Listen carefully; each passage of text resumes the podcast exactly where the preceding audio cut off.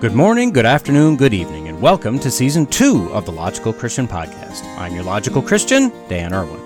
Welcome to those who are here for the first time, and a hearty welcome back to the LCP faithful. What we do here is look at what the mainstream media feels is important to tell us about current events, politics, science, religion, and just about anything else, but we're not interested in their spin. We want to look at these stories logically, and we especially want to look at these stories as Christians. Links can be found in the show notes if you'd like to follow along. So, with that, let's go be logical Christians. Welcome to the Logical Christian Podcast. Please come in. But before you do, be warned. Beyond this intro, nothing inside this podcast is as it seems. Black is white, up is down, liquid is solid, fat is thin. Eh, maybe we won't go that far. But be warned all the same. Leave behind all preconceptions. Remove any vestiges of logic from your mind. Abandon all hope. Uh, again, pro- probably too far. Be prepared to have your brain twisted and bent, desperately trying to make sense of the sorcery contained within. Is it real? Is it illusion? There's only one way to find out. On today's episode, first the bell is rung. Take your seat. Everyone greet your teacher, Mr. Bub. Mr. B. Elza Bub. And then we'll wave our magic research and watch a premise disappear right before our eyes. And then a goal update so frightening, so terrifying, it must be real. So upgrade the insurance on that laptop. Things are going to get hot, real hot. And then prepare to come to terms with the fact that if it weren't for people doing exactly what they do, nobody would be doing it.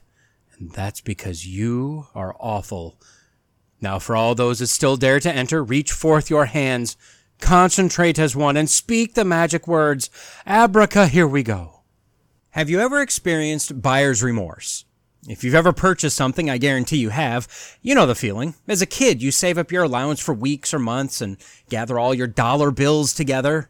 Or I guess today you check your Venmo balance or something and plunk it all down on that toy that you just know will make you happy for the rest of eternity only to almost instantly regret your life choices as the stupid dumb toy is stupid dumb boring, and great now it's stupid dumb broken. Uh, this never changes. You buy that car, the electronics, the house, make the upgrade, get that mail order bride, buy the accessory, pierce or ink your body, etc., etc., and within a period of time that's too short for even the most precise scientific chronometers to measure, you instantly feel that twinge of regret, and shortly thereafter, the realization that you're just going to have to live with what you've done sets in. A Mimi, and yes, I want to say it that way, was popular a few years ago showing Fry, the young idiot from the cartoon Futurama, holding a wad of cash shouting, Shut up and take my money! The backstory is that the new iPhone, spelled E-Y-E phone, was out and could do everything, as all iPhones allegedly can, so he rushed to the store breathlessly, asked the clerk if there were any left, Luckily, he thought that there might be one left in the back, and as he reached behind the curtain, the phone factory was churning out thousands of these things, and a robotic arm placed one in the hand of the clerk. Now, he explains to Fry that it's $500, you can't choose your carrier, the battery can't hold a charge, and the receptionist tear. And before he can finish, Fry holds out the cash in the now iconic Mimi pose and shouts, Shut up and take my money. This has been used as the meme, I'll say it right this time, the meme for so many things. A coffee mug with the full script of the movie Shrek on it. Shut up and take my money. Apple added a third camera on their phone. Shut up, and take my money. A knife that toasts the bread while it slices the bread. Shut up and take my money. French's mustard flavored ice cream. Let that sink in. Shut up and take my money. And this is the problem, isn't it? We just tend to thoughtlessly spend money on stuff that we don't need. The faster we can move into a purchase, the more dumberer the purchases we seem to make is, are. This is why people like Dave Ramsey and his ilk have careers helping people get back out of debt. This is why he pushes a defined budget with non-negotiable buckets of money. Left to ourselves, we tend to make stupid decisions. All that said, grab your wad of cash, hold it out in front of you, get ready to mindlessly shout, shut up and take my money, because I have found an absolute no-brainer. Now, if you live in England, it'll only cost you about $15,000 American. If you're not living in England, it'll be about $30,000 American. But when I tell you what it is, you'll be willing to pay any price. Ready? Okay, contain your excitement, at least the best that you can. Found on notthebee.com, headline The University of Exeter now offers degree in magic and occult science to explore topics like decolonization. See? Was I right or was I right? So Exeter is in the southwest part of England, kind of on that little tail thing sticking off to the left of the bottom of the island. You know, basically in the center of Topsham, Nadderwater, Upton Pine, and Sowton. Eh, you know where I'm talking about. Well, they're offering a Master of Arts degree in Magic and Occult Science. If you go full time, it'll only take you a single year to get your Master's, which seems relatively fast for a Master's, at least from my perspective. So, I mean, if all you want is to get a master's degree to command that extra cash and to throw some letters after your name and your email signature, well, I'm, maybe this is a quick and easy way to get it. You know, if you're okay with hanging out with the Dark Lord and all. If you'd like to be part of things you definitely shouldn't be part of, you'll want to start the admissions process now. The classes start in September 2024, so you do have some time, but I'm not sure how long this whole admissions process thing takes. You don't want to wait until the last minute, that's all I'm saying. So I want to get straight to the source on this, at least to start with exeter.ac.uk. The master's is under the Arab and Islamic Studies postgraduate course listing. Why? Hmm, I'm not entirely sure yet, but it kind of looks like it's more due to the program director, maybe. We'll get to her and we'll, we'll get to this here in a moment. Here's the overview of the course.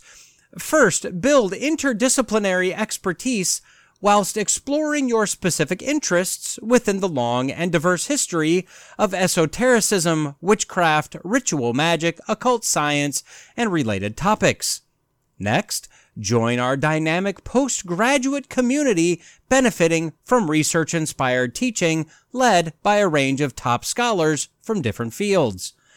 Point C. Our prestigious Center for Magic and Esotericism welcomes MA students to monthly meetings and local field trips. And number four, graduate with the skills and knowledge needed to influence and drive business strategies that make a positive contribution to the environment and society.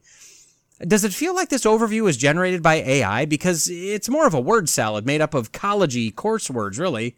I mean, interdisciplinary expertise? Really? In, in this? Really? Long and diverse history? Hmm, okay, maybe. They have a prestigious center for magic and esotericism. I mean, who thought that was something that would be lauded at some point? They're taking field trips? Would this be to what, Hades or something, maybe? I'm not sure. And probably my favorite. You'll graduate with the skills and knowledge needed to influence and drive business strategies that make a positive contribution to the environment and society with your masters in magic and the occult. You'll be able to do that. Now, how do you put that on a resume? Or do you even put this on a resume? What companies are out there looking for a magician or an occultist or whatever? How do you breach that subject in an interview? Now, the requirement to get in this program is a 2-2 honors degree, which is an English designation of a bachelor's degree with the lower end of a second tier of honors or something like that. So essentially, if you're just some common dummy with a dumb, dumb, dummy bachelor degree that you just barely squeaked out with, say, I don't know, a, a 2.956 GPA that allows you to just barely round that sucker up to 3.0 on your resume, which was very important for me. I mean, for for someone, for some random person, that would be important. If that random description describes you or someone that you know, it's definitely not me. Well, you're not smart enough to get your master's in evil. Now, if you're an international student, you'll have to speak English and you have to pass some proficiency test or something. I don't know. I didn't look into it that hard. As for the content, the core module is ARAM 251, Esotericism, which is basically the study of hidden things known only by a select few, Esotericism and the magical tradition. Ooh.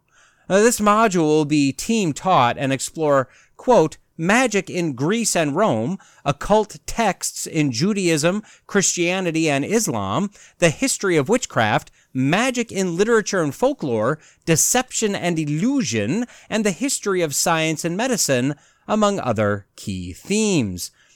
How does the history of science and medicine fit in there exactly? I, I mean, okay, I guess sure, potions and cauldrons and eyes of newt or whatever, but really? I mean, really?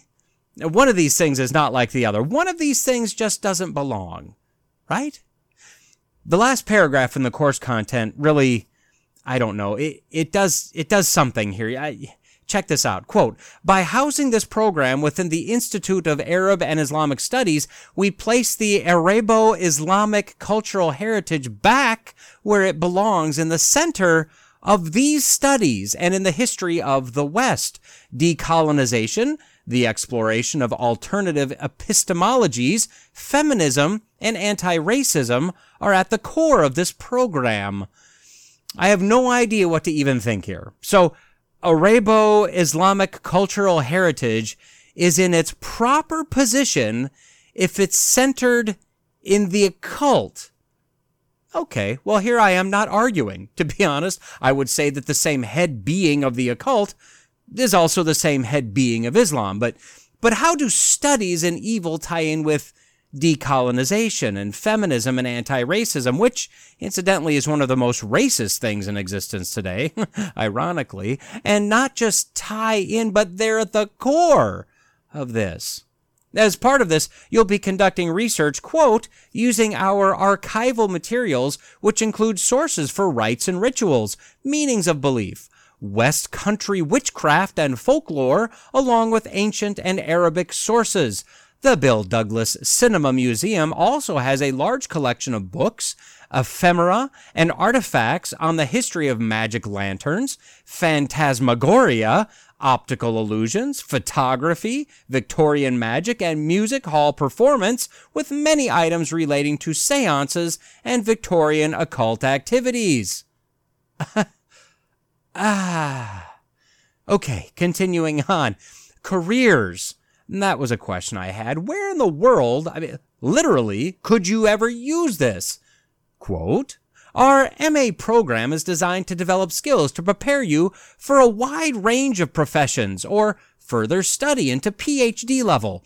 You will develop invaluable transferable skills, including creative thinking, analytical thinking, curiosity and lifelong learning, resilience, flexibility, agility, motivation, and self awareness.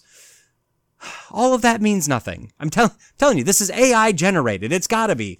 Continuing on, this MA can lead you to a diverse range of careers. Examples include teaching, counseling, mentoring, heritage and museum work, work in libraries, tourism, arts organizations, the publishing industry, social justice and environmental think tanks, spiritual and well-being guidance, writing and media, the arts and further research.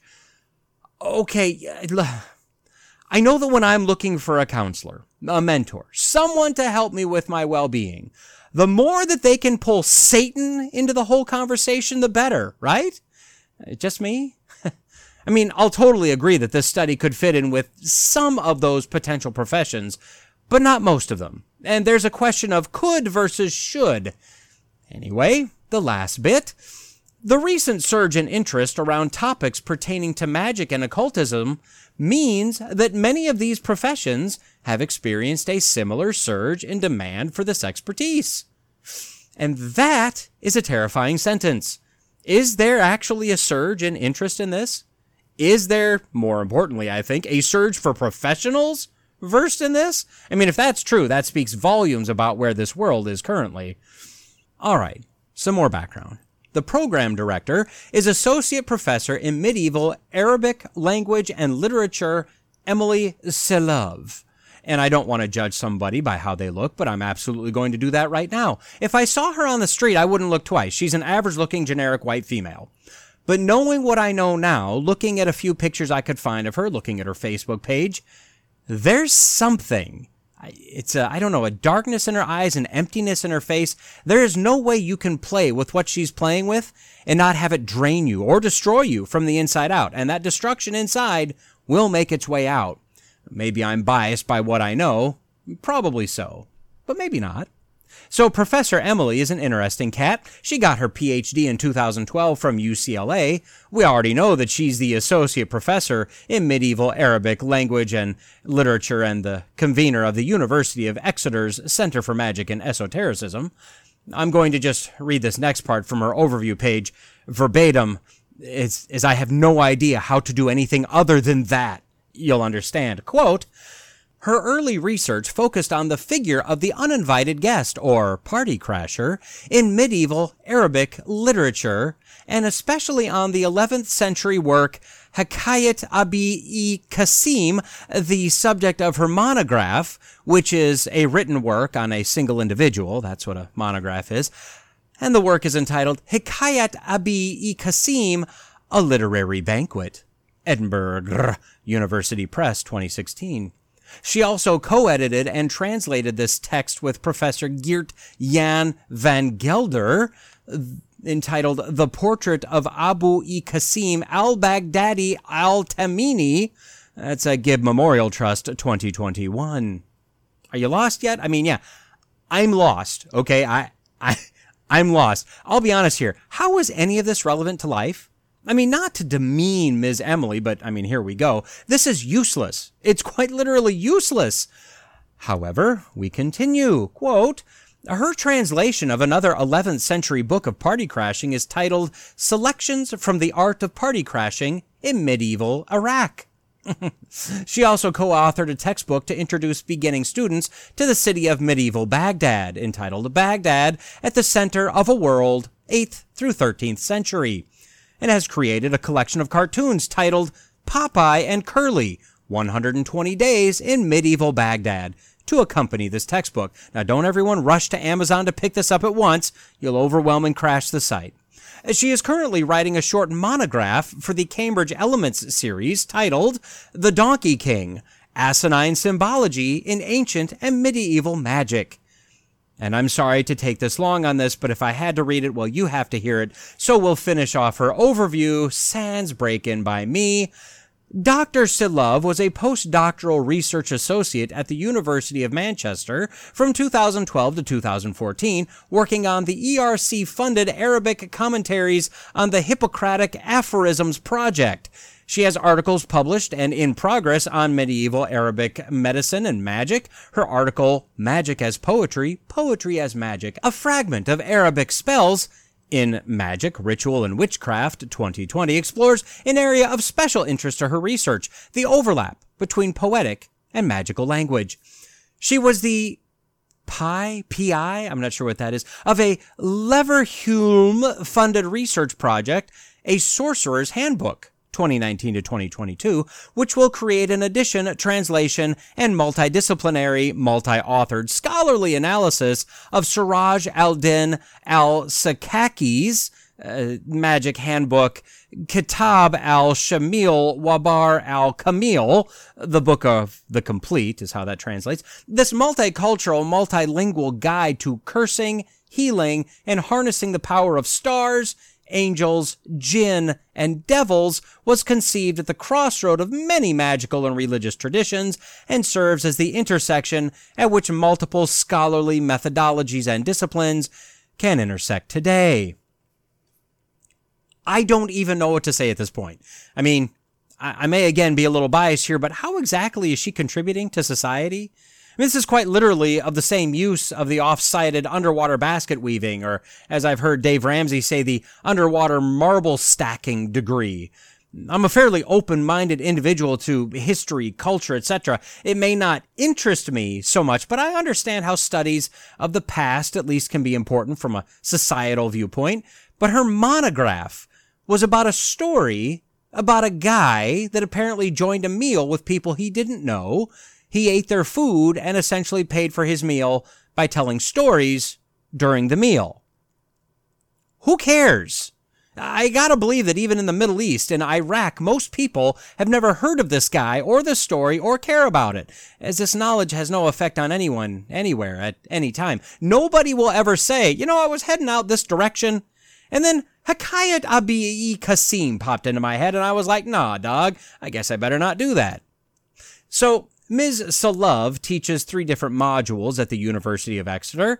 Obviously, the Esotericism and Magical Tradition module. Also, the Arabian Nights, Perception and Reception, which sounds just absolutely something. And finally, the From Holy Text to Sex Manuals in the Medieval Middle East, which, no, no, no, I'm going to stop there. Okay. That's the course, that's the program director, and this is getting a lot of attention, as it should. NPR interviewed one of the professors, Sajjad Rizvi, about this new offering. The interviewer, Ayesha Rascoe, and Rizvi start off by sharing a laugh about Exeter becoming Hogwarts. Now, side note. I know that the Harry Potter thing is very polarizing. I'm on the side that they're not good, that it's not a good series. The main problem I have with Harry Potter is that there is no defined good or evil. It's stated in the Sorcerer's Stone that there is no good or evil, there's only power and those too weak to seek it. I do understand the context of that statement, but when you look at the Lord of the Rings, for instance, or the Chronicles of Narnia, there are absolutes with regard to good and evil. Star Wars starts to blur that line, as there is the Force and there are light and dark sides. But if you're a Star Wars fan, you've seen that that line between good and evil and the use of the Force is very fine. And that's, from my understanding, the same problem that Harry Potter has. The other and larger problem I have with it is that it does pull actual occult symbols and artifacts out of real life, as well as some spells and incantations, and it's packaged as if it's harmless. And I'm sorry, you may love Harry Potter, but portraying magic and witchcraft, especially with blurry lines and real imagery and real incantations, as nothing but lighthearted fun for kids, that's not good. Now, I know this is very divisive, even within my own extended family, but now we come to the University of Exeter with a literal master's in the occult and magic being offered, and the joke is about it becoming Hogwarts. what a lark. Again, the lines are being blurred. So I think the easiest way to do this is to play a few minutes of excerpts from the six minute interview rather than me just restating it all. So let's start with the role of magic in society, tradition, and religion. It's really about, you know, what is the role of magic in society, the so called hidden arts, uh, ways in which people see the world and try to manipulate the world, the historical study of um, how magic, the occult, the esoteric was found in, in the world across different cultures as well. I think that's Western traditions, but also Eastern traditions, Islamic traditions, and so forth. In, in many, you know, religious traditions, um, including, you know, Abrahamic ones, cite descriptions of divine magic. Like, will your program examine that history?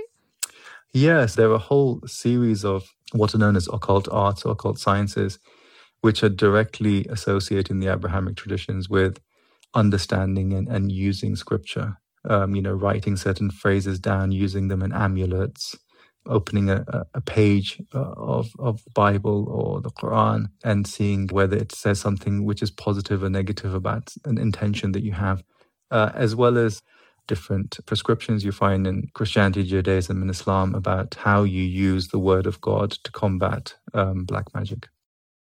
Now, we'll come back to this, but speaking for Christianity, yes, there are people who look at the Bible as that kind of a text. No, that's not what we do with the Bible. If you're using the Bible to find magical phrases, if you're opening the Bible and just popping your finger down randomly to see what God's answer to your question is, just close it up, get yourself a magic eight ball. That is not the way the Bible is written. That's not what it's for. And you're blaspheming God by using His word in that sort of callous way.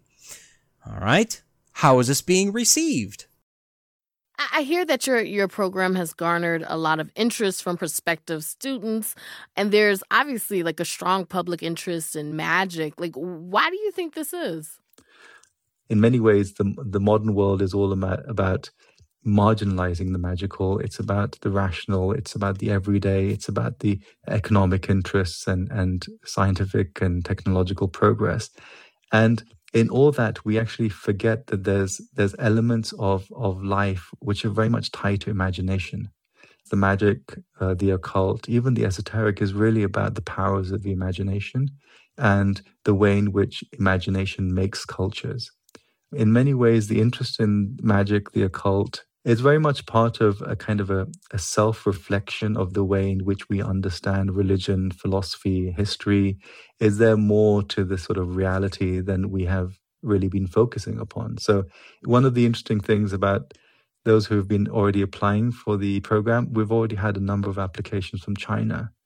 And that's quite uh, unusual because, on the one hand, magic is seen quite negatively in China because of the, the legacy of communism.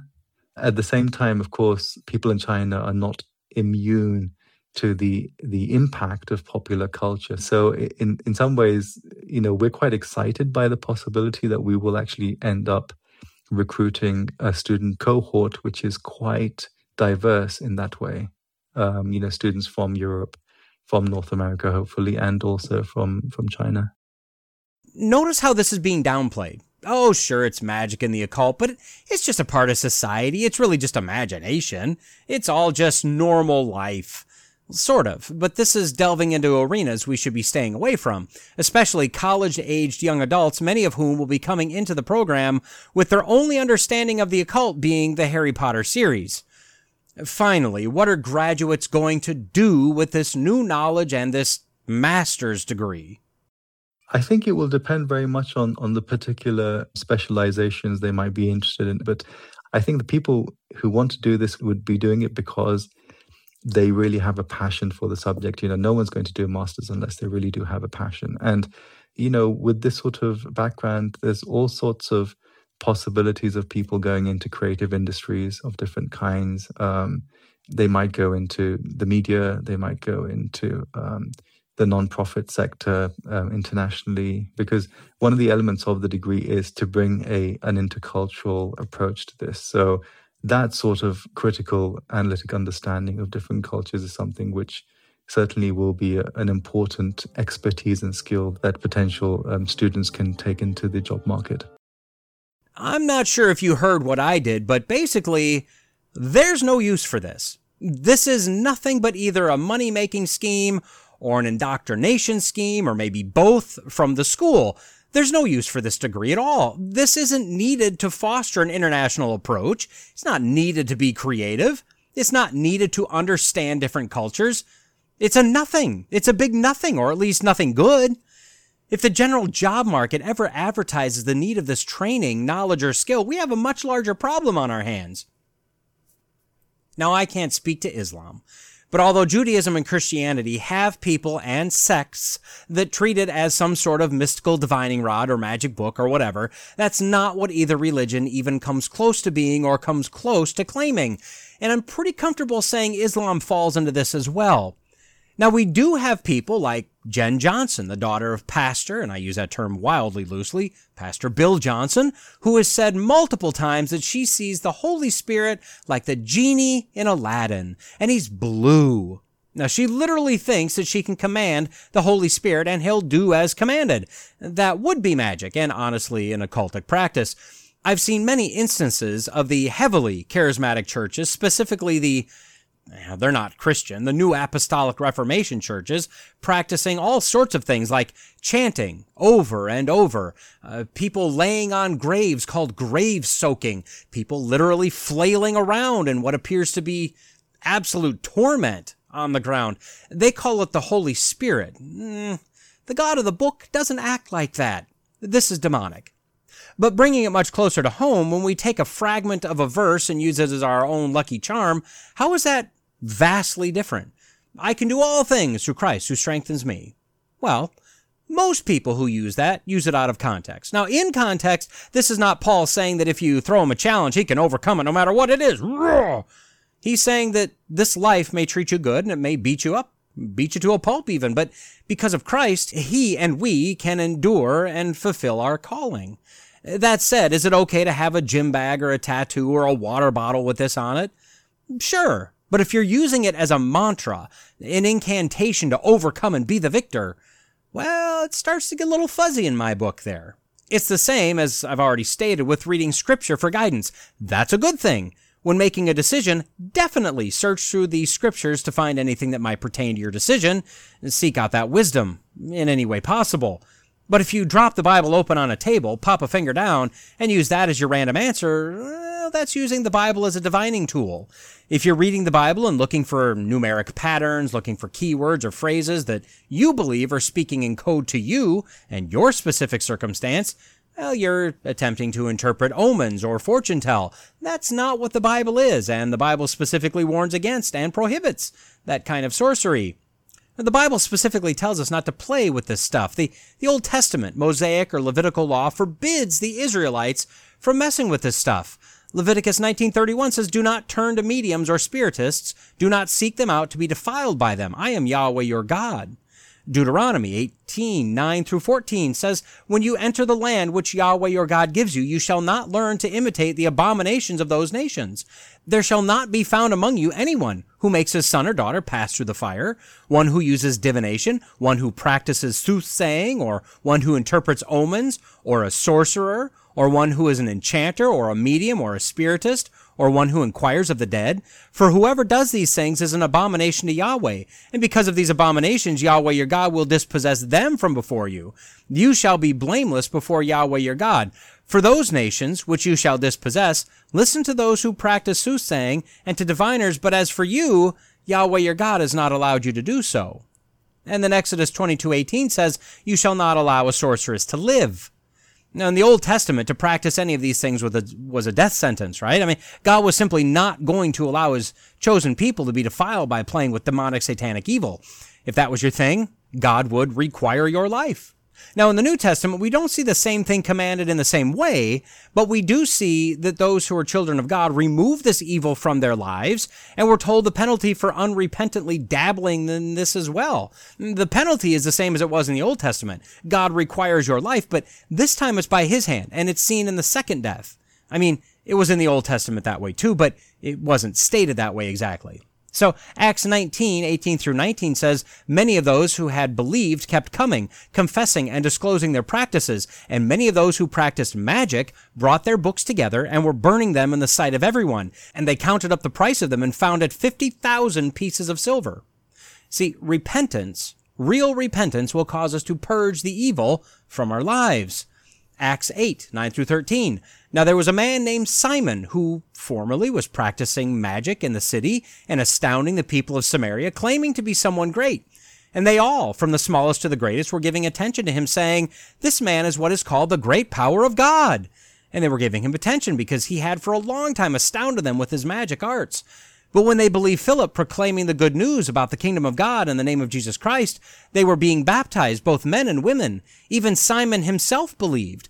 And after being baptized, he continued on with Philip, and as he observed signs and great miracles taking place, he was constantly astounded. And then we see a few of the warnings. Galatians 5, 19 through 21. Now the deeds of the flesh are evident, which are sexual immorality, impurity, sensuality, idolatry, sorcery, enmities, strife, jealousy, outbursts of anger, selfish ambition, dissensions, factions, envying, drunkenness, carousing, and things like these, of which I forewarn you, just as I have forewarned you, that those who practice such things will not inherit the kingdom of God. And finally, Revelation 21 8 says, But for the cowardly and unbelieving, and abominable, and murderers, and sexually immoral, persons, and sorcerers, and idolaters, and all liars, their part will be in the lake that burns with fire and brimstone, which is the second death. So to bring this to a close, will the University of Exeter be the thing to bring England down, or China, or the United States, or the globe? No, really won't. They're a relatively small college with a total enrollment of about 30,000 students per year. To put that in perspective, the top enrollment colleges in the United States have over 150,000 students, and the University of Exeter would be right on the edge of cracking the top 100 U.S. colleges when ranked by enrollment. Then you have to figure that Out of those 30,000, most are undergrad. It's about 75%. Less than 20% of the students are going for their masters. And out of those 5,500 students, give or take, only a handful will actually choose this subject area. I think you'd be hard pressed to see more than what? 100?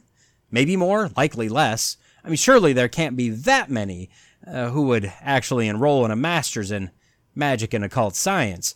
I think the bigger issue is that we're a society, a global population that not only tolerates the fooling around with demonic evil, but we either embrace it or we just laugh it off as if it wasn't a serious issue.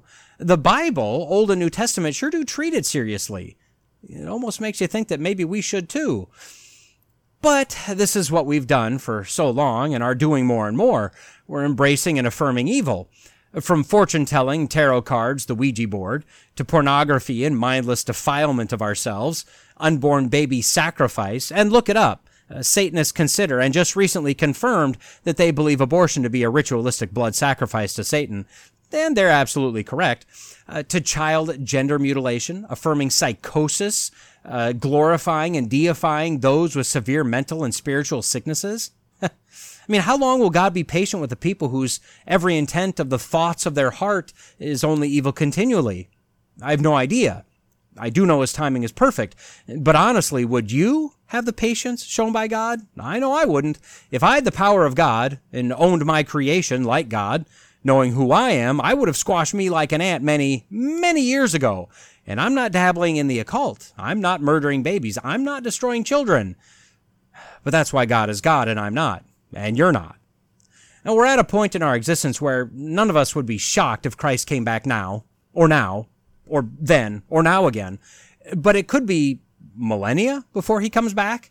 I mean, Israel could be scattered again and then brought back to their land as a nation again and again and again. The United States could have another revival and fall away and revival, etc., etc. Only God knows his timing, and again, his timing is perfect.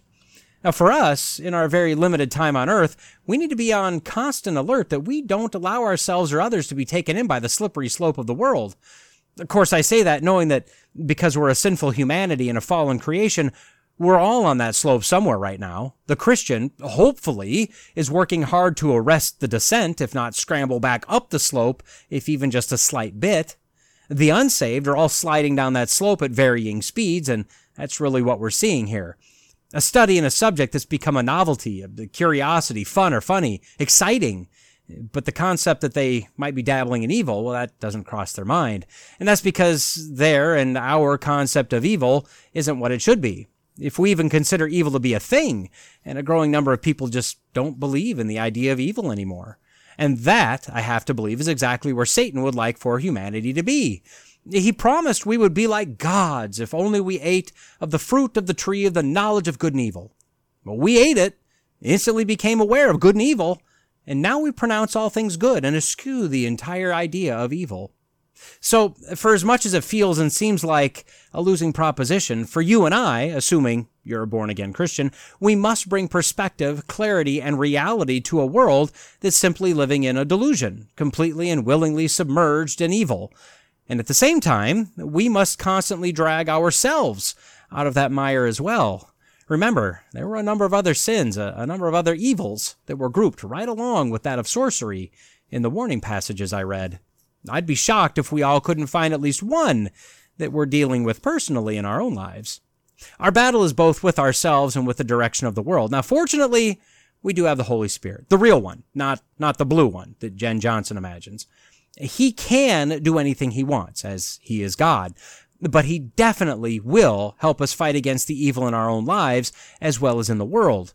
We need to trust him. We need to listen to his promptings and his warnings, and we need to persist in our petition for help in doing our job in this world. I don't know how closely you follow the news. I mean, I, I sure hope it's not as closely as I do. And if you do, Oh, I hope you've got to steal something. I don't know, a spine or a, a, mind. I'm not sure. There's literally everything going on in the world these days. I mean, yeah, there's a lot of good things happening in the world, but, but that's not what the news focuses on. And in fact, that's not what I really focus on in this podcast either. At least not most of the time. Definitely not initially. The reality is that turmoil, division, anger, hatred, violence, that's really what sells. I mean, that's what makes the news. And if most of us are being honest, that's what we kind of tune in to see and hear. I hate to admit it, but there is an adrenaline rush that comes with getting angry at the world. And if I'm being completely honest, the easiest part for me when it comes to writing the scripts for all of these segments is the snarky, sarcastic, angry parts that I generally start with. Trying to bring whatever story it is I'm working on back to the Bible and back to a non-angry worldview, something remotely resembling compassion. That's the hard part. And sometimes it's really hard, which is one of the reasons I'm doing this podcast to try to keep myself grounded in the truth no matter what's going on in the world. So I don't know if I'd call it indoctrination, but we're I don't know, at least, let's say, trained to look at the world around us with skepticism, negativity, pessimism, or just flat out anger. Mainstream music, TV, movies, uh, not to mention social media, and pretty much everything else is just charged with negativity and division. And yet, with all of that, for nearly all of us, when we see a child in need or an injured animal, a family that's lost it all, a natural disaster, or how about just recently Americans that were left trapped in Afghanistan or Israel, we feel compassion for them, no matter if we know them or not. This is why there are seemingly an infinite number of charitable organizations, or why websites like GoFundMe and GiveSendGo work. Many people become aware of a need and chip in a few bucks here and there, which turns into a larger pile of money, and that goes to try to help alleviate the burden being felt by whoever for whatever. And let's not forget about our offerings to churches who in turn run charities or donate to charities or, or what about missionaries who go around the world doing all sorts of things, including spreading the gospel? Again, all largely supported by churches or individual donations. But why why do we do all of this? Why do people give and why do people go? Why does any of this even exist? Now we'll get to that. So I ran across an interesting headline and an interesting article found on psychologytoday.com. Headline, The Paradox of Compassion. Now, just to be clear, a paradox is something that despite appearing to have contradictory elements is actually completely true in all of its aspects. So Eva Krockow, our author or reporter, is described as a quote, German born, UK dwelling psychologist, decision researcher, and amateur yogi. She starts her article with a sense of incredulity as we approach the holidays. Quote, I am struck by the tremendous human capacity for kindness. Amidst frantic gift buying and cookie baking, charitable donations reach their annual high. The yearly sum of money donated to charitable causes in the U.S. is estimated at an eye-watering $499 billion. Now, to give you some idea of how much that actually is, it's double the budget for the Department of Education. It's more than triple the budget of the Department of Transportation. It's over four times that of the Social Security Administration. It's four times what the United States spent in 2022 on SNAP or food stamp benefits. It's nearly six times what was spent in unemployment benefits over the peak six months of COVID and it's 16 and a half times what was spent on unemployment benefits over the last year. Uh, basically said it's, it's a lot of money.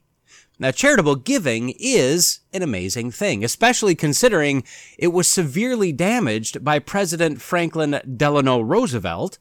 FDR's New Deal did a few things for us. First, it made what was globally just a typical cyclical depression uh, into a local Great Depression, prolonging it much longer than any other country had to deal with. Secondly, it allowed him to institute a number of government run social welfare programs to help those in need or at least that was the claim. But although on the surface it did some good, systemically it started to erode personal responsibility and charity toward our fellow man. President Lyndon Johnson and his Great Society programs further blasted away at private charity by allowing governments to further grasp the reins of social welfare. See, what used to happen was that a person had a need. So they did whatever they could possibly do to try to meet the need. Now, if they couldn't work their way out of the problem, they could go to their family for help. If they had no family or their family was unable to help, they'd go to the church. Now, I'm not sure what would happen after this. Uh, at certain points in time, you'd go to the poorhouse or a debtor's prison, or maybe you'd sell yourself into some sort of indentured servitude, but the government didn't play a part. I believe I've told this story, I don't know, many, many episodes ago, but it, it bears repeating, and I, I'll give it a little brief summary here. In the winter of 1827, Davy Crockett, a newly elected member of the House of Representatives, was on the steps of the Capitol with some other members, and they saw a huge glow over Georgetown. It was a large fire. When all was said and done, many houses burned, many people and families, children, they were homeless, left with nothing in the bitter winter cold. The next morning, the House introduced a $20,000 spending appropriations bill in order to offer relief to those in need. Now, although some opposed the charitable giving by the government, using the people's tax dollars to do the giving, the yeas won the day, of which Davy Crockett was one. Now, the next summer, as Crockett rode back into his district in Tennessee to meet and greet and speak to his constituents, you know, campaign for votes, he saw a farmer plowing his field, moving in the direction of the road. Well, Crockett timed his arrival so as to meet the farmer as the farmer came to the edge of the field. When Crockett greeted him, the farmer coolly returned the greeting and then turned to plow the next furrow. Crockett stopped him, asked if he could speak with him for just a brief minute. So the farmer stopped, said he was pretty busy, but if it was quick, it would be fine. Crockett started to introduce himself, but the farmer cut him off, stating he knew who Crockett was. He voted for him previously, but he would never do so again. Crockett, shocked to hear this, further inquired as to why not. We'll pick up the story as told by Crockett at this point starting with the farmer. Quote, well, Colonel, it is hardly worthwhile to waste time or words upon it. I do not see how it can be mended. But you gave a vote last winter which shows that either you have not capacity to understand the Constitution, or that you are wanting the honesty and firmness to be guided by it. In either case, you are not the man to represent me, but I beg your pardon for expressing it that way. I did not intend to avail myself of the privilege of the constituent to speak plainly to the candidate for the purpose of insulting or wounding you. I intend by it only to say that your understanding of the Constitution is very different from mine. And I will say to you what, but for my rudeness, I should not have said, that I believe you to be honest, but an understanding of the Constitution different from mine I cannot overlook, because the Constitution, to be worth anything, must be held sacred, and rigidly observed in all its provisions. The man who wields power and misinterprets it is the more dangerous, the more honest he is. Well, I admit the truth of all you say, Crockett said, but there must be some mistake about it, for I do not remember that I gave any vote last winter upon any constitutional question. No, Colonel, there's no mistake. Though I live here in the backwoods and seldom go from home, I take the papers from Washington and read very carefully all the proceedings of Congress. My papers say that last winter you voted for a bill to appropriate $20,000 to some sufferers by a fire in Georgetown. Is that true? Well, certainly it is, and I thought that was the last vote which anybody in the world would have found fault with. Well, Colonel, where do you find in the Constitution any authority to give away the public money in charity? Here was another sockdologer, for when I began to think about it, I could not remember a thing in the Constitution that authorized it. I found I must take another tack, so I said, Well, my friend, I may as well own up. You've got me there, but certainly nobody would complain that a great and rich country like ours should give the insignificant sum of $20,000 to relieve women and children, particularly with a full and overflowing treasury, and I am sure if you had been there you would have done just as I did. It is not the amount, Colonel, that I complain of. It is the principle. In the first place, the government ought to have in the Treasury no more than enough for its legitimate purposes. But that has nothing to do with the question. The power of collecting and dispersing money at pleasure is the more dangerous power that can be entrusted to man, particularly under our system of collecting revenue by a tariff, which reaches every man in the country, no matter how poor he may be, and the poorer he is, the more he pays in proportion to his means. What is worse, it presses upon him without his knowledge where the weight centers, for there is not a man in the United States who can ever guess how much he pays to the government. So you see that while you are contributing to relieve one, you are drawing it from thousands who are even worse off than he. If you had the right to give anything, the amount was simply a matter of discretion to you. And you had as much right to give $20 million as $20,000. If you have the right to give to one, you have the right to give to all. And as the Constitution neither defines charity nor stipulates the amount, you are at liberty to give to any and everything which you believe or profess to believe is a charity, and to any amount you may think proper. you will very easily perceive what a wide door this would open for fraud and corruption and favoritism on the one hand, and for robbing the people on the other. No, Colonel, Congress has no right to give charity. Individual members may give as much of their own money as they please, but they have no right to touch a dollar of the public money for that purpose. There are about 240 members of Congress. If they had shown their sympathy for the sufferers by contributing each one week's pay, it would have made over $13,000. There are plenty of wealthy men in Washington who could have given $20,000 without depriving themselves of even a luxury of life the congressmen chose to keep their own money, which, if reports be true, some of them spend not very credibly, and the people about Washington no doubt applaud you for relieving them from the necessity of giving what was not yours to give. The people have delegated to Congress by the Constitution the power to do certain things. To do these, it is authorized to collect and pay monies, and for nothing else. Everything beyond this is usurpation and a violation of the Constitution. So you see, Colonel, you have violated the Constitution in what I consider a vital point. It is a precedent fraught with danger to the country, for when the Congress once begins to stretch its power beyond the limits of the Constitution, there is no limit to it, and no security for the people. I have no doubt you acted honestly, but that does not make it any better, except as far as you are personally concerned, and you see that I cannot vote for you. Okay. I think I'll link the full story in the notes, but this so impacted Crockett that he never again voted for government charity, as it was simply unconstitutional and therefore dishonorable to the American people. Notice that the farmer said that there were plenty of people that could have contributed money and helped those in need, but because the government did it for them, eh, they didn't have to lay out a dime. And that's what has happened to the United States, largely due to the New Deal and the Great Society programs. In fact, those on the left, currently termed Democrats, but really are more socialist or Marxist at this point, they don't want charitable giving to be a thing. This is why Obama wanted to limit and roll back the tax breaks for charitable giving. That's just one more step toward disincentivizing charitable giving. As charities start to flounder, of course, you know, someone has to make up the difference, which is where the government would step right in. The Marxist philosophy is that the government is your friend and your family. It's your church. It's your, your benefactor. The government is your God. You give according to your ability, and you take according to your need. And then eventually you give according to your mandated quota, and you take according to the minimum determined required to sustain life until you reach the point where your life is no longer deemed worth sustaining.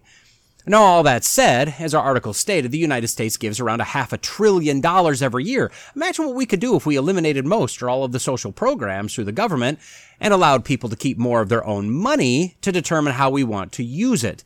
The American people could simply dwarf the money used for welfare and social programs that the government mismanages and wastes, and the private sector would work with the goal of getting people back on their own two feet, rather than living off of the teat of the welfare system for their entire lives. But this author then states something that should set off alarm bells for all of us. Quote, altruistic giving is an evolutionary miracle which relies on a capacity for compassion. People put themselves into the shoes of those less fortunate and experience sadness on their behalf.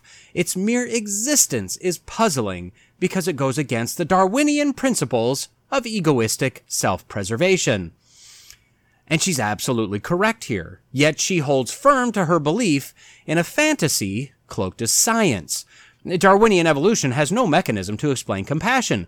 We shouldn't care about each other. We shouldn't care about animals. We shouldn't care about the planet. Evolutionary theory, by definition, requires the absence of compassion. If I were to act as an evolutionary animal, then I would either kill or enslave all males, as males are a threat to the continuance and the evolution of my genetic code, I would further breed females uh, for me to breed with. Any female old enough to be impregnated must be impregnated by me because that's how I win. I need to make as many of me as possible so me can evolve and me can overwhelm and overall me can rule. I also need to eliminate, as in kill to extinction, any animal that poses a threat. Additionally, I should strip the planet bare of resources to further grow my kingdom. So Ms. Krockow is absolutely correct. Compassion does not fit the Darwinian evolutionary model. But this isn't the paradox she speaks of. Why not? Because this isn't a paradox. This is quite literally just a contradiction. Darwinian evolution and compassion simply cannot exist at the same time in the same relationship. No, the paradox is something that's been termed compassion fade. Put simply, the larger the scale of the need, the less charity is given. She cites an example of a crowdsourced campaign raking in $1.2 million to send a child from New York to visit the Harvard campus. While the Ebola virus outbreak in Western Africa in 2014 to 2016, well, that only saw $100,000 of charitable donations. And, and admittedly, that, that's awful. Well, Ms. Amateur Yogi has two main reasons as to why compassion fade exists, and we'll take a look at those momentarily, but I feel as if I need to clarify a few things first. First of all, the crowdsourcing campaign she referred to was done through Indiegogo. I found this. Uh, this was started by Brandon Stanton, the founder of a photography blog entitled Humans of New York. When he visited a Brooklyn middle school, he heard stories from these inner city, mostly black children, how their teachers and especially their principal were working hard to make sure they all knew that they mattered as individuals and as people. Because of the care shown by the teachers, these children were by and large doing very well academically, but most had no idea about anything outside of their city. So he set up this crowd-funded account to pay for students from the middle school, not just one child, but many students to go visit the campus of Harvard so they could feel what it was like to be a top scholar standing on the campus of a top college in order to motivate them to strive for greatness. Now, I don't know how many students have been able to visit Harvard due to the $1.2 million that was raised, or if they're still doing it, or what happened in the end. I don't really know. But the author of the article said that this was for one single child, a child, which is either ignorance due to just terrible research on her part, or is simply a lie to try to make her point. As for the Ebola outbreak donations, well, the author neglected to tell us that she was counting only the charitable contributions made to the American Red Cross. But when you look into it further, you know, do a little Googling or duck duck going, you quickly find that the Gates Foundation, and yes, they're basically an evil organization, but they alone pledged $50 million to fight Ebola. Digging a little more, I found a site, bmj.com, that had some interesting data. The outbreak happened in March of 2014, if I found the correct information, which I did. The call for help went out a few months later. The donations started rolling in slowly by August, but by December of 2014, over $1 billion had been given already worldwide, and a total of nearly $3 billion had been pledged to be given. Now, out of that, the United States had pledged $900 million from all sources and had already given 855 million of that pledge. The next largest country in terms of donations was the UK with a pledge of 307 million, with 302 million already had been given. And the list of donors continues and the amounts continue to get smaller the farther down the list you go. The article then breaks down the sources of the giving, and as expected, because this is the world we live in today, public funding sources like governments are the largest contributors, as they theoretically have the deepest pockets or the fastest printing presses. Either way. But I believe of the 1 billion that had already been collected globally, 10% or 100 million was given by private individuals and organizations. Another 83 million was given by foundations and 66 million was given by private companies. You can see that the authors stated facts of 1.2 million for a single child and only $100,000 for a deadly outbreak. Well, that's disingenuous at best. Now, in her defense, she was simply parroting, although leaving out some key details, a paper entitled Helping One or Helping Many, a theoretical integration and meta-analytic review of the compassion fade literature, which was found on ScienceDirect.com, published in 2018. Bottom line, if you're very selective with the data you use, you can analyze said data and arrive at the conclusion you wanted to arrive at in the first place. If you, as this author did, further select parts of the already selectively selected data, oh, you can definitely make whatever point you so choose, which is how we get here today. So now that we have a grasp on this very potentially fake paradox of compassion, let's take a look at why we, as humanity, do what we apparently don't actually do, according to her article. Her first reason for so-called compassion fade is termed the cognitive biases approach. Now, according to simplypsychology.org, cognitive bias is, quote, a systematic error in thinking affecting how we process information, perceive others, and make decisions. It can lead to irrational thoughts or judgments and is often based on our perceptions, memories, or individual and societal beliefs. So we're thinking irrationally then. Apparently, that's what she's claiming. She says that one reason we have compassion fade is that, quote, people's emotional reactions and sympathetic responses are affected by different cognitive biases and thinking limitations. One such limitation is related to our numeracy skills. Now, she goes on to explain that many people have trouble making sense of large numbers. For instance, we can generally understand and picture groups of 10 or 50 or 100, but the bigger the number, the trickier it gets. So when we see a lot of people suffering, I guess our brains just kind of short circuit or something. Yeah. So in the case of the Ebola outbreak from 2014 to 2016, there were over 28,500 suspected cases, over 15,000 confirmed cases, and over 11,000 deaths. I guess we just can't understand those big numbers, except that from the massive influx of charitable donations, it kind of seems like maybe we actually can. oh, but shh, shh, shh. That's, that's not the point of the article.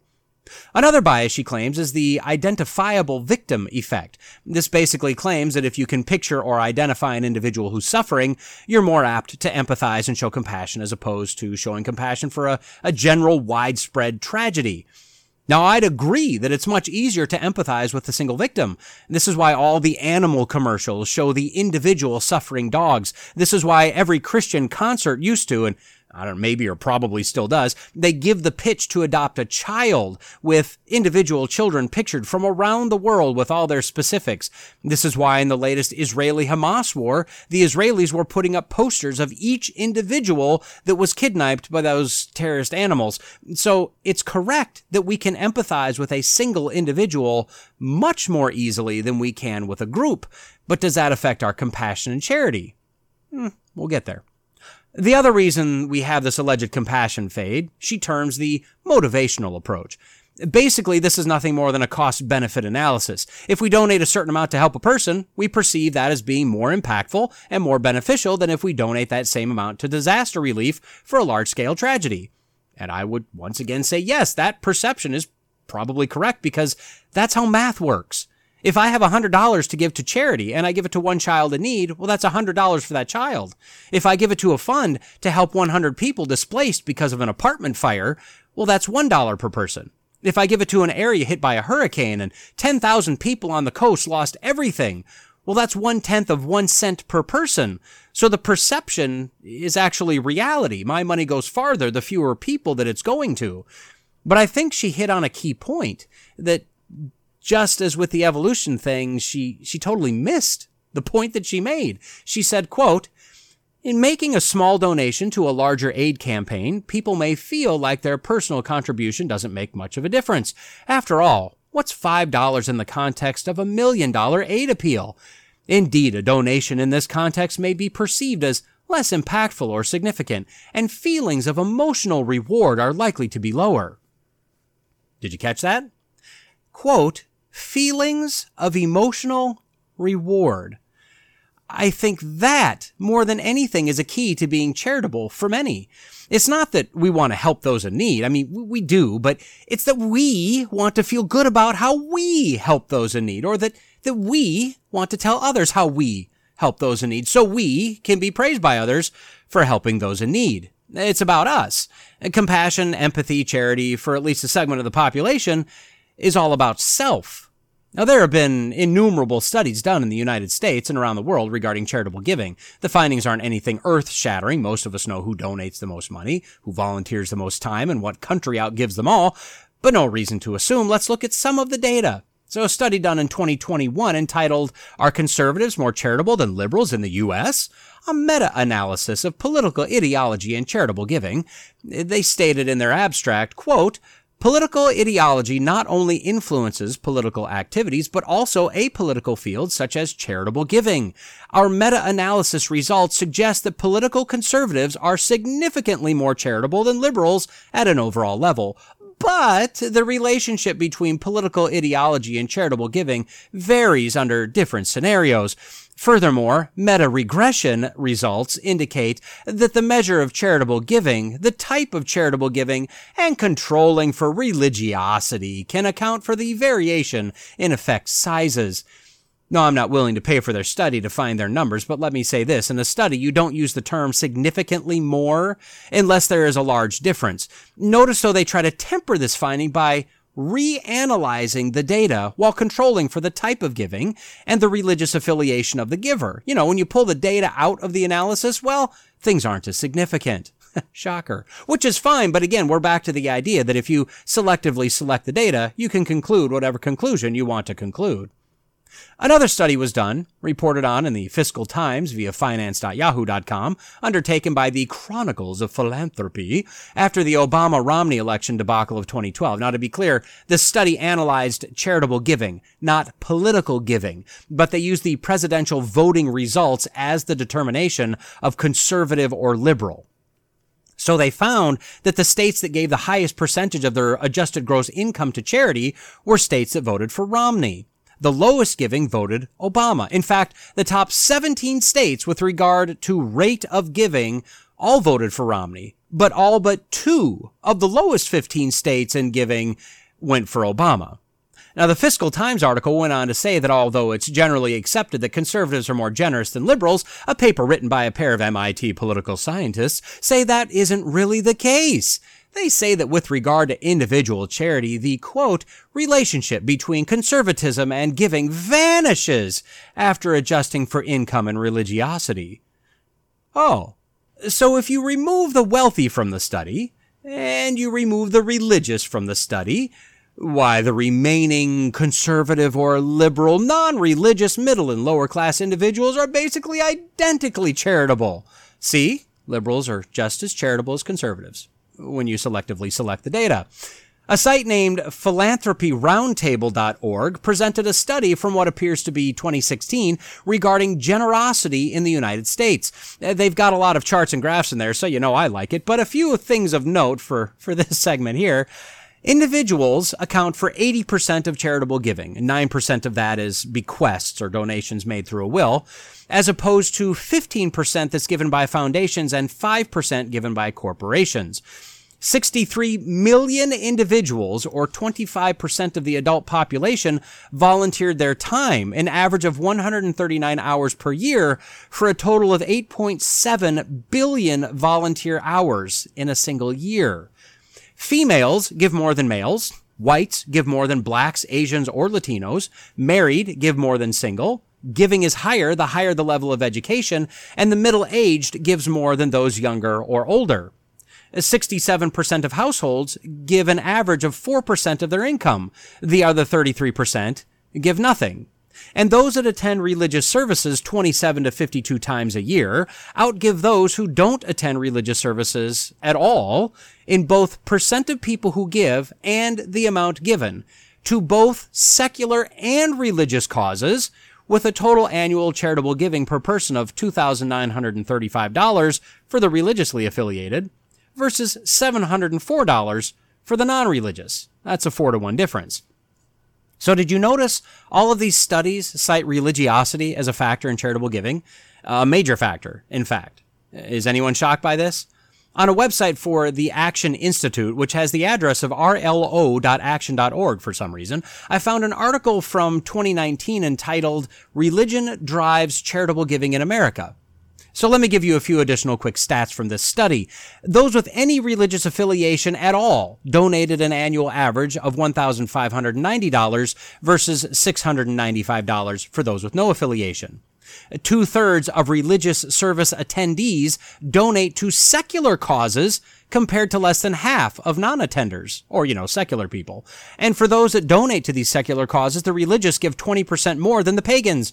I only bring this up to demonstrate that those with a religious affiliation generally just simply care.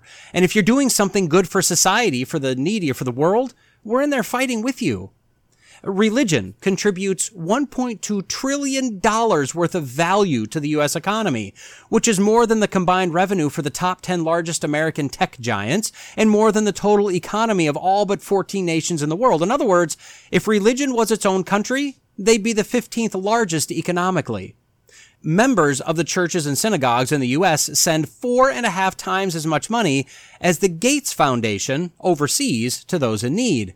And on a more macro level, Americans donate more than two and a half times that of Britons, more than eight times as much as Germans, and 12 times that of Japanese. So when it comes to compassion and charity, well, let's head back to the original article about compassion fade. So is it true that visualizing large numbers is more difficult than small numbers of people or individuals? Sure, it is. I mean, this is why people aren't freaking out about our national debt. This is why evolutionism is constantly inflating the supposed age of the universe. There's a point where we can no longer make logical sense of a number. Is it true that we can identify more easily with someone we can see or talk to or learn about, you know, get to know in some way? Of course that's true. Is it true that there is a different kind of motivation knowing that your donation will bring about a larger benefit? Well, there is, yes, and, and there's actually nothing wrong with that. If you choose to donate your money to more individualistic causes, I mean, that's your prerogative. The problem with doing this comes about when you're donating for your own glory, not to truly help others. If you're a Christian, if you're not donating with the intention of glorifying God, there are bigger self-centered issues you need to focus on. Remember, if it wasn't for God's blessing on you, eh, you wouldn't be able to help others. Jesus was fairly clear about this found in Matthew 6. Quote, Beware of doing your righteousness before men to be noticed by them. Otherwise, you have no reward with your Father who is in heaven. Therefore, when you give to the poor, do not sound a trumpet before you as the hypocrites do in the synagogues and in the streets, so that they may be glorified by men. Uh, truly, I say to you, they have their reward in full. But when you give to the poor, do not let your left hand know what your right hand is doing, so that your giving will be in secret, and your Father, who sees what is done in secret, will reward you. I mean, we seemingly have the choice when it comes to giving, right? We can strive for earthly glory given to us by man, or we can opt to forego those earthly accolades with the knowledge that God sees and knows exactly what we're doing and the motivation of our hearts in doing it. And he has no problem and in fact delights in rewarding his children in ways infinitely better than any pat on the back we may get from man. And can we just agree that that's hard for most of us? I mean, going back to those Christian concerts, when you adopt a child from a foreign country, what do you get when you sign up to make those donations? You get a picture of the child and a card with the details. And then over time, you get the occasional letter or artwork. And what are you told to do with this? Well, you're told to put it on the refrigerator. That way you and everyone else can see what you're doing. If you've ever donated to GoFundMe or GiveSendGo, how hard is it to make your donation as anonymous? Especially if you're donating a larger amount. And generally, unless it's a local thing, nobody else that's donating is going to care one bit about who you are that you donated. Eh, but we still kind of want our name on that on that list there, right? We want our moment in the sun as well. That aside, is the premise of the article true? Is compassion fade a real thing? Now, my gut tells me that uh, no, it isn't. I'd say that there are a number of factors that go into charitable donations for events. You know, there, there are many, many charities out there, many of them claiming to help the same things, many of them in the exact same ways. The donations get diluted. And just like this article claimed, only $100,000 donated to the Ebola outbreak in Africa. But that's only counting one of the many charities. The real picture is much, much different. There are a lot of needs. It seems like everywhere we turn, another natural disaster, another tragedy, another best mom in the whole world with three little kids that absolutely adore her who died from cancer. So please help. The reality is that there is only so much money to go around. And as we saw by the data, the pool of donors is whittled down by political leaning and by religiosity, which means you have less than 100% of the possible donors right off the bat. The number of things asking for and receiving donations is inflated. Here we go. Now, I'm not an artsy kind of guy, so this is going to sound biased, but I assure you it's not. If a museum, art gallery, or performing arts, whatever thing, or a similar organization can't make it on ticket sales and merchandising and gift shops, then maybe they don't need to exist. And let me be clear, I think this concept should apply to everything that's not a need, no matter what it is. Now that said, I'd argue that maybe size should be a factor. Like say colleges with tens of billions of dollars in the bank should maybe tell their donors to donate to a relief organization, you know, for the next decade. National museums and galleries should be left to fund themselves, not take our tax dollars, while also collecting donations from the populace local organizations, the small privately owned museum of whatever, the local amateur performing arts studio, the local band or orchestra, even school events or clubs. Sure, I, I have no problem with them asking for donations as long as that money is strictly accounted for. Bottom line, many of the things asking for money right now, as much as they may be loved by some, they're not a need. They're a nice to have, and they'll be just as nice if they live within their means. Uh, next, it's the economy, stupid right? The, the worse the economy gets, the tighter budgets get, the smaller the donations get. That's simple math. And if a tragedy happens during an economic slowdown, well, the donations are going to come, but just not as fast and most likely not as large. And then the government. like it or not, we have been trained that for large national tragedies, FEMA is supposed to come to the rescue. Although some towns are meeting the trucks at the edge of town and turning them around, not wanting to be beholden to the federal government, which is probably the right thing to do in nearly every case, most of us either consciously or subconsciously expect that the state and the federal governments are going to come in and mop up, you know, do the heavy lifting when a hurricane hits or a blizzard freezes an area solid or whatever. You know, we pay our taxes. That's supposed to go for that. Beyond that, we'll donate some. We'll donate water and clothes and whatnot, but the, the government has been very clear. We don't need to worry about it. They're from the government. They're here to help. And I'm sure there are dozens of other factors that play into who or what is donated to. I'd even include luck of the draw, right? I mean, there are what? Probably thousands, tens of thousands of crowdfunding charity campaigns available to donate to right now online. How many out of those thousands or more are picked up by a local or a national broadcast of some sort, gain notoriety, trend on whatever social media platform, and get widespread attention? Not many. But those that do will be overrun with donations, while the others, in essentially the exact same circumstance, may possibly get a handful if they're lucky. Now, I find the idea of compassion fade an easy conclusion to draw, as conceptually it seems correct, but I have a feeling, and yes, I, I mean, this is an admission that this is my opinion. I have a feeling that if the data was honestly and completely analyzed, taking into account factors like those mentioned above and many more, compassion fade would be debunked quick, fast, and in a hurry the Bible is very clear that we are to help our fellow man. I mean, it starts at home, right? Taking care of your family. 1 Timothy 5 8. But if anyone does not provide for his relatives, and especially for members of his household, he has denied the faith and is worse than an unbeliever. If we can do more than that, we are to take care of our brothers and sisters in Christ, which starts with the widows and the orphans, and then it extends to all our fellow believers. We're supposed to show compassion to each other, bear each other's burdens, forgive one another. And then we're told and shown over and over that we are to show compassion to our fellow man. We see Jesus feeling compassion and showing charity to the multitudes that were following him, even though he clearly knew that many of them, most of them maybe, were following him simply to avail themselves of miraculous healings or free food. So at the beginning of the segment, I asked, why are we charitable? Well, as humans, we're pre-programmed to be charitable, to be compassionate with others. God has written that on our hearts. Jesus and the apostles and others have been examples for us, and the Bible gives us the instruction.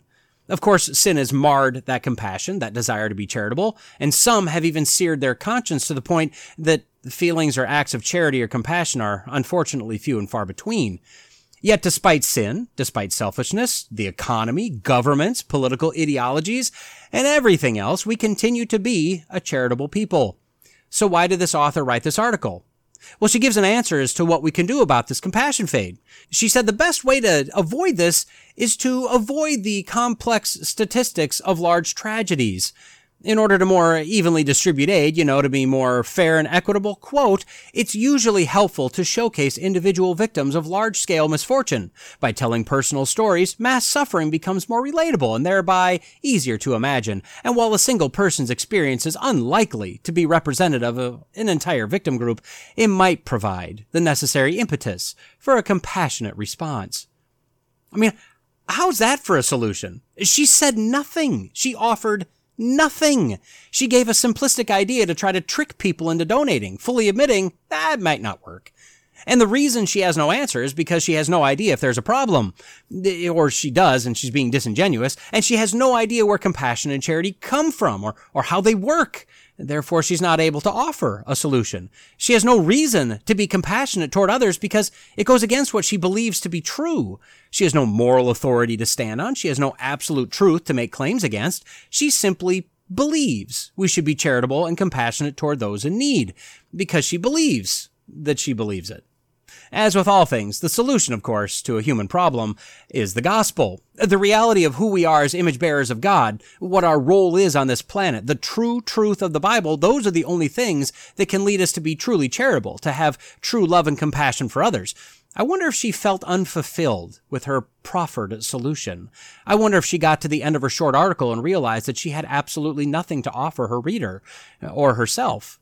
I wonder if she sees the contradiction in her alleged paradox.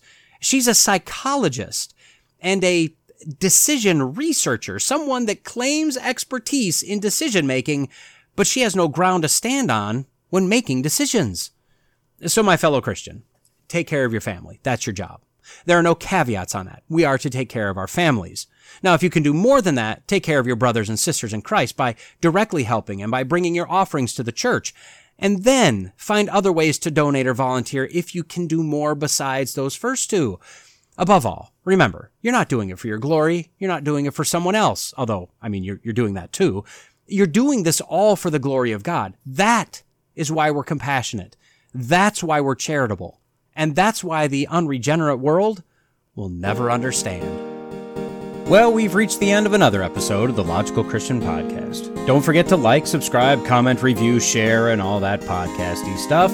Contact information can be found in the show notes if you'd like to reach out to me. Laurence J. Peters said, Against logic, there is no armor like ignorance. Jesus told us that if you abide in my word, you are truly my disciples, and you will know the truth, and the truth will set you free. So stay in the word, stay logical, stay faithful, and until next time, God bless. So, first, I hope that you all had a fun, safe, and above all, thankful Thanksgiving. I took the week off since I had to uh, use it or lose it with some vacation days, and I spent the week filling, sanding, priming, painting, painting, taping, painting, painting, removing the tape, then touching up painting because, you know, stupid tape, because it was the tape's fault, not mine. And I'm still not quite done. I decided to freshen up the entryway, the coat closet, the stairwell, and let me tell you, I just hate the entire process. I hate having to block up a ladder on the stairway to get to the top of the wall, but I do like the results. I still have stair treads to paint, the railing to paint, a few other small things, and I need to continue the painting into the upstairs hallway. And when that's done, I guess I'll head into the living room and see if I can do anything with that. Hey, welcome to Goal Update, uh, what is this, 39, I guess, right? So, as we're moving into December, it's wind down time, right? At least it always feels like wind down from normal stuff as the shopping, the wrapping, the family, the trips, etc. All that ramps up. I mean, it's a good trade off. But is anyone else just kind of tired? I mean, it's funny. Every year it seems like this is the time at work where you just start to feel kind of drained. And then at least for me, I go away for a work week about nine or 10 total days, come back in January, and it's like it's a brand new thing. I mean, it's a new year, but it was only a week, yet it feels like much more than just taking a week off somewhere in the middle of the year. I don't know. Rambling. Maybe it's just me. Maybe not. I think I'll do one more goal update this year, sometime in December. I'm hoping to have some ideas of goals for 2024 by that final update for the year, although I may not have the exact specifics yet. Not sure exactly how I'll run the podcast through the end of the year either, but I'd expect to have one or two weeks without a new episode drop. And if I decide to continue doing goal updates, it probably won't start until late January or early February. Then I'm not really sure if I'll do it weekly or what I'll do. I don't know. We'll just kind of have to see. A lot of things going on right now at home, at work, for the holidays. I, but I'll jumble it all out in this brain of mine and it'll all work out. It'll be all right. That said, with regard to weight, I have no idea. Too much, I can tell you that. With regard to working out, well, I mean, I did a lot of sweating and a lot of walking, a lot of stair and ladder climbing last week, but no formal workouts. Not sure where I'll end up come, a, you know, the end of the year, or more accurately after the holidays. Uh, likely down a little from where I started, which is historically my favorite form of diet. You know, the yo-yo diet. Uh, hopefully down some from where I started this year. We'll just kind of have to see.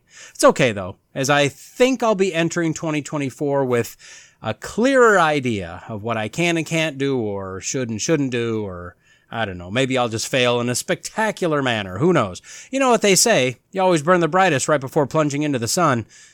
Something like that. Doesn't matter. Books read. Well, that's a big LOL, right?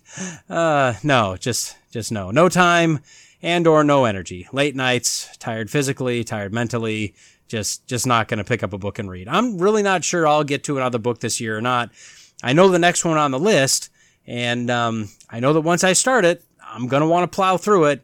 And with everything going on right now, that may not be a good idea. So we'll just kind of have to see. As for Bible reading, well, with a week of doctor and dentist appointments, you know, just checkups and whatnot for me, for the kid, working through lunch so I could leave early to get places, etc., etc., uh, random excuses, excuses, all that stuff. Well, I had two weeks of two focused readings per week. Um, so, you know, four times I got in the Bible, uh, at least specifically over two weeks. So that's, uh, that's not good either. And, uh, and that's part of what I want to do is reformulate how I want to schedule everything that I'm trying to get done. I think using my lunch period, my lunch 30 minutes or whatever at work for accomplishing something is valid. I think I should do that, but I don't think relying on it for my Bible reading is a good idea. It's, uh, it's kind of proven to be not as reliable as I was kind of hoping that needs to be given a higher level of importance. So it's part of setting goals for next year. I'll kind of work all that in and figure out what I want to do. So for this update, uh, specifically, I'm up through Exodus 20. No additional in-depth reading. That's also going to be part of setting goals for 2024. Figure out how to work that in. And regardless of how many days I did my reading, the reading is slowing down because I'm into the Ten Commandments and now into the various laws and rules and punishments. And I don't know, either you gloss over them or you slow down and try to gain some understanding. I'm trying to take the latter approach. So time and mental capacity, it's slower, at least for me. I mean, I can tell you that I have a different appreciation for pastors and the like as studying, writing, reviewing, editing, all that for 40 hours a week, more or less, a lot of them more. Um, I think it would turn my brain to mush. I mean, I'm sure you get used to it and then you develop a pattern and a process and everything, but still. So, not a lot of things to mention this time, but I have a few, so let's see what I found.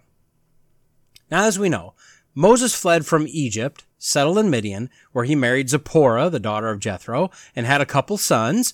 Then God appeared in a burning bush. Moses, after a lot of excuse making, I can identify, went back to Egypt and then got Aaron, and then they went to Pharaoh, and then plague, plague, plague, Passover, and the Exodus began.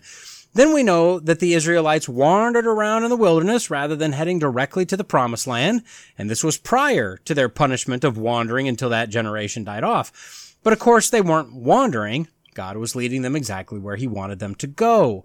So we get to Exodus 18 and Jethro, Moses' father-in-law, heard of the plagues, heard of the Exodus. So he went to Moses in the wilderness with Moses' wife and sons. Now at the beginning of this year, I heard a message set in the book of Exodus, and for whatever reason, it hit me. Jethro just kind of came over to talk to Moses. Well, in my elementary aged Sunday school mind, I just kind of automatically have always connected wilderness with a massively huge area of land like the Sahara Desert. You know, that's 3,000 miles east to west, about a thousand miles north to south. And Moses and the Israelites, well, they must just be wandering around in the middle of a wilderness like that. Just no civilization, just nothing. And somehow I've been able to disconnect that idea from the text of the Bible where they were passing by or through various kingdoms of other civilizations or whatever. So it hit me at the beginning of this, year that this wilderness just isn't that big. When Jethro came to speak with Moses, it was about 70 miles as the crow flies, about 150 miles by land going up and around the northeast tip of the Red Sea. So by camel or donkey or whatever, you know, it wouldn't have been just a couple hours to get there, but camels can travel from 25 to 100 miles per day. So I don't know, maybe it was a couple day trip, maybe three days to go see Moses. The wilderness was really relatively tiny. As compared to the Sahara, the wilderness that the Israelites wandered in, just the area, they didn't even go through all of this, but just the general area was well under 1% of the area of the Sahara Desert. I mean, I wouldn't want to walk my way through there but I don't really want to walk upstairs to use the bathroom either, so I'm probably not a good gauge with regard to walking. So I kind of think of it like the old Steve Martin movie, The Jerk, as Navin, played by Steve Martin, leaves home to set out on his own. He's going to hitchhike his way to go figure himself out, right? Well, his family, a few hours later, they're sitting around the dinner table and they're wondering how he's doing, if he's okay. So the sister leans out the front window and shouts, Hey, Navin, how you doing? And he shouts back, don't worry about me. I think I see a car coming. No, wait, it's a truck. It's a truck. Oh, this is kind of how I see Moses and Jethro in the wilderness. Moses wandering for 40 years just kind of right out the front window or just down the road a few feet from everyone and everything he knew for 40 years. And that kind of brings up this idea that the fact that he led the Israelites for that long in that close of a proximity without just throwing up his hands and walking away, going back to Jethro, that's kind of amazing to me. Moving on, Exodus 20, verses 4 through 6. In the middle of the Ten Commandments, it says this You shall not make for yourself an idol, or any likeness of what is in heaven above, or on the earth beneath, or in the water under the earth. You shall not worship them or serve them, for I, Yahweh your God, am a jealous God, visiting the iniquity of the fathers on the children, on the third and the fourth generation of those who hate me, but showing loving kindness to thousands to those who love me and keep my commandments. The phrase in the middle, visiting the iniquity of the fathers on the children, on the third and the fourth generations of those who hate me. That has caused some real confusion. There are some that believe this is, means that there's such a thing as a generational curse. There's a lot of charlatans that are more than happy to diagnose your generational curse and tell you how to get rid of that yourself and just sow a seed and we can get this process moving. Let me just say emphatically, there is no such thing as a generational curse. God will not punish you for sins your father committed. If you're saved, if your father is saved, Jesus was punished and killed for the sins of his children.